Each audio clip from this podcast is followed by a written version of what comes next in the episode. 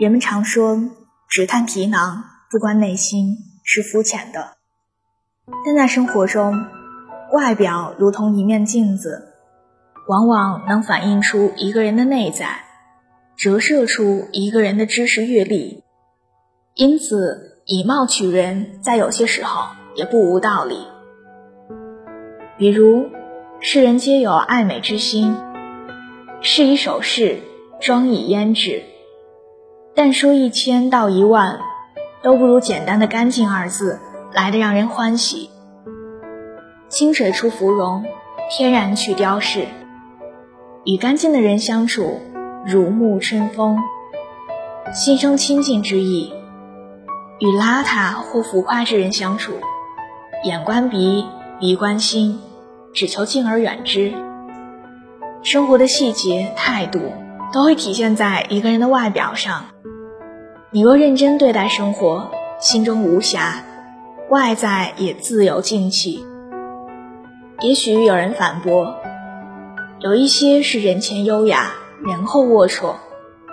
话虽如此，可在生活中，若是连人前干净都做不到，他人也很难通过一个不修边幅的邋遢外表，看到他澄净的内心。一个人的外表是内心世界的投影，内心如果赤诚善良，脸上也会温煦温和；反之，眉眼间会尽显乖戾之意。曾听到一个故事，一位女模特在事业上屡屡受挫。她以为是自己的容貌逊人三分，于是下定决心去整容。医生端详了很久，叹了口气说：“病灶在心里，不在你脸上。”原来这位女模特因为家庭的变故而心中郁结，再加上工作上跟同事勾心斗角，内心满是怨恨。原本一副清秀靓丽的容貌。但在负能量、坏情绪长久浸润下，自然生出郁结之色，让人感到不舒服。所谓长相，其实是三分皮相，七分心境。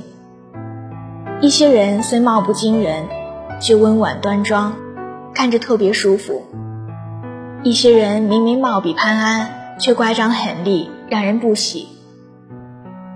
很多时候。我们都过于在意外表，而疏忽了对心灵世界的打理。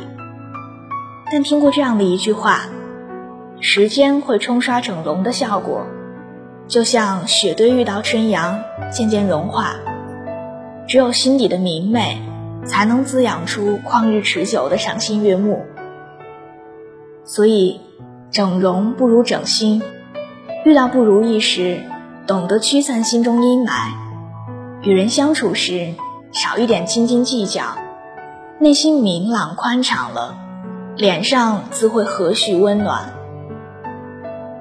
三毛曾在书中写道：“读书多了，容颜自然改变。”很多时候，自己可能以为许多看过的书籍都成了过眼云烟，不复记忆。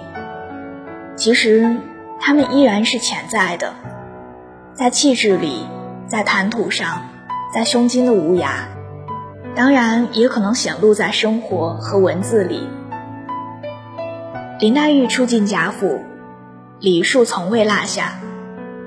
这样的知书达理，一方面得益于林母的言传身教，小小年纪就成为大家闺秀；另外一方面，林黛玉从小就熟读诗书，举止自然清雅脱俗。有时候，一个人胸中笔墨有多少，教养如何，不用询问其学历家教，只要听其言语，观其行为，便可明了。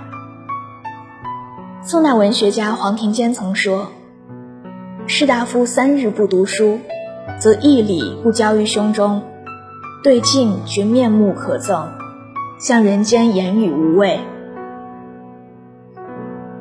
书读多了，其中如明珠一般熠熠生辉的思想，都会潜移默化地改变着我们的一言一行，使我们交谈的时候不落俗套，举手投足间不会庸俗粗鄙。我们常说谦谦君子，温润如玉，也常说若有诗书藏于心，岁月从不败美人。大概就是因为丰盈的灵魂会反哺我们的一言一行。所谓一叶亏秋，容貌就是一张介绍自己的最直观的名片。衣着干净，让人感受到的是一种尊重；心宽爱笑，体现的是对生活的热爱。谈吐儒雅，彰显的是知识教养程度。终就快要走到明天，都会随着时间好一点。那些日子你会不会舍不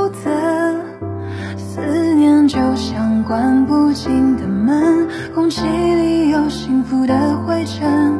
否则为何闭上眼睛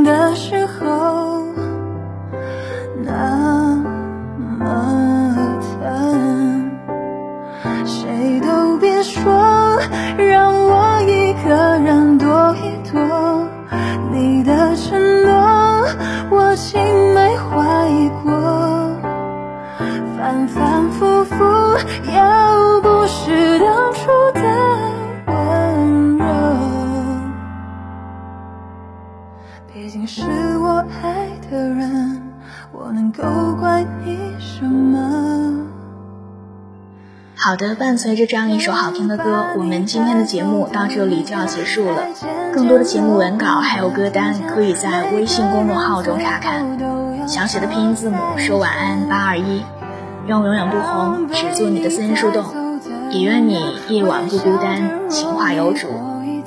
新浪微博中有更多关于我的故事。微博搜索“我给你的晴天”，我在那里等你。明晚见啦，晚安，做个好梦。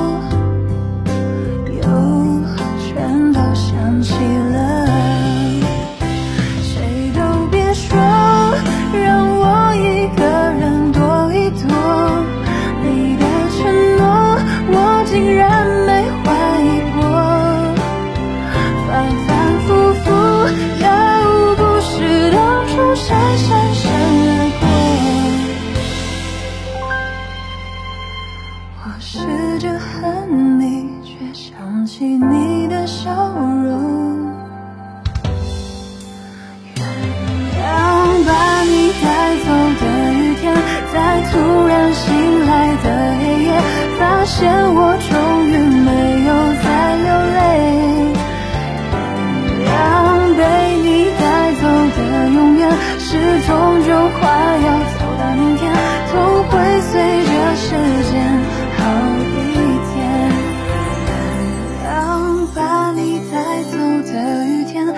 渐渐模糊的窗前每个人最后都要说再见。原谅被你带走的永远微笑着容易过一天也许是我已经